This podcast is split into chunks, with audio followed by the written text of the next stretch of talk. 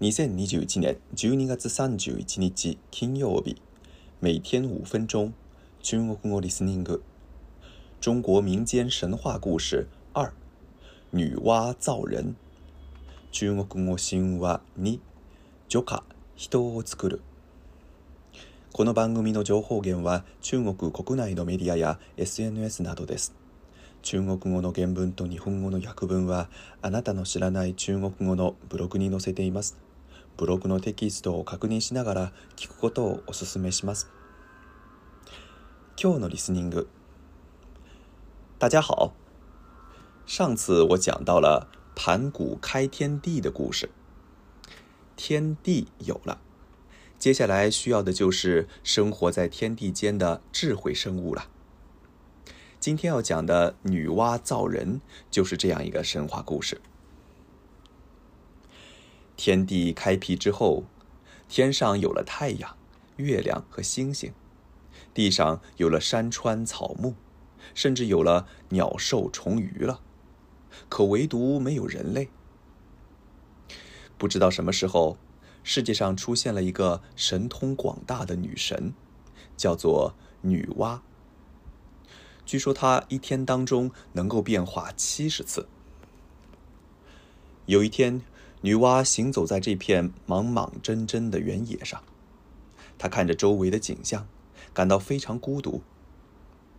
她觉得在这天地之间应该添一点什么东西进去，让她生气蓬勃才好。那么该添什么东西进去呢？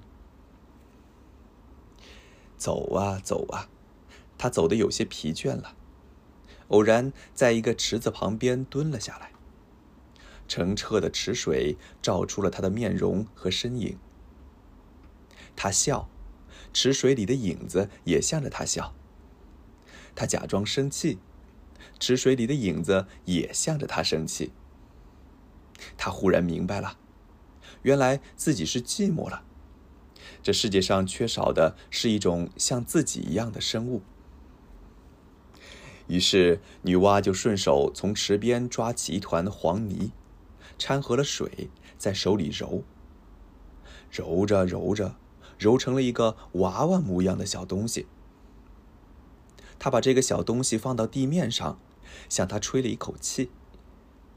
说也奇怪，这个泥捏的小家伙竟然就活了起来。女娲看着越来越高兴，便捏了好多好多泥娃娃，都给他们赋予了生命。他给这个生物取了一个名字，叫“人”。从此，他再也不感到孤单了。据说，在那之后，女娲一直不停的用手捏泥人，但是造人的效率还是太低，而且女娲有点累了。于是，他想出了一个好方法。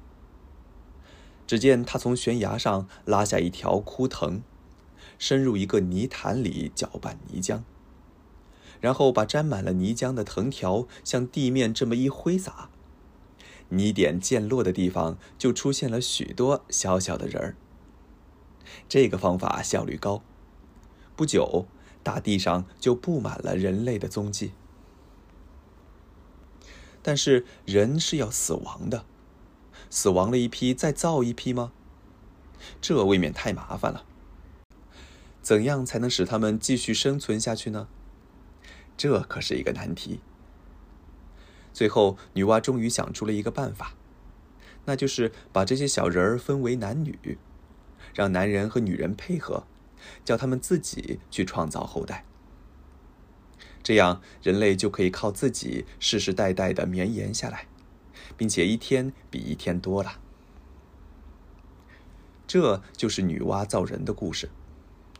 大家可能还记得上一集我讲到盘古身上的虫子被风一吹变成了人的故事。不过，目前更多的中国人还是认为自己的祖先是被女娲创造出来的。所谓的中国神话里的各种故事，出自各路不同的古书，不成体系。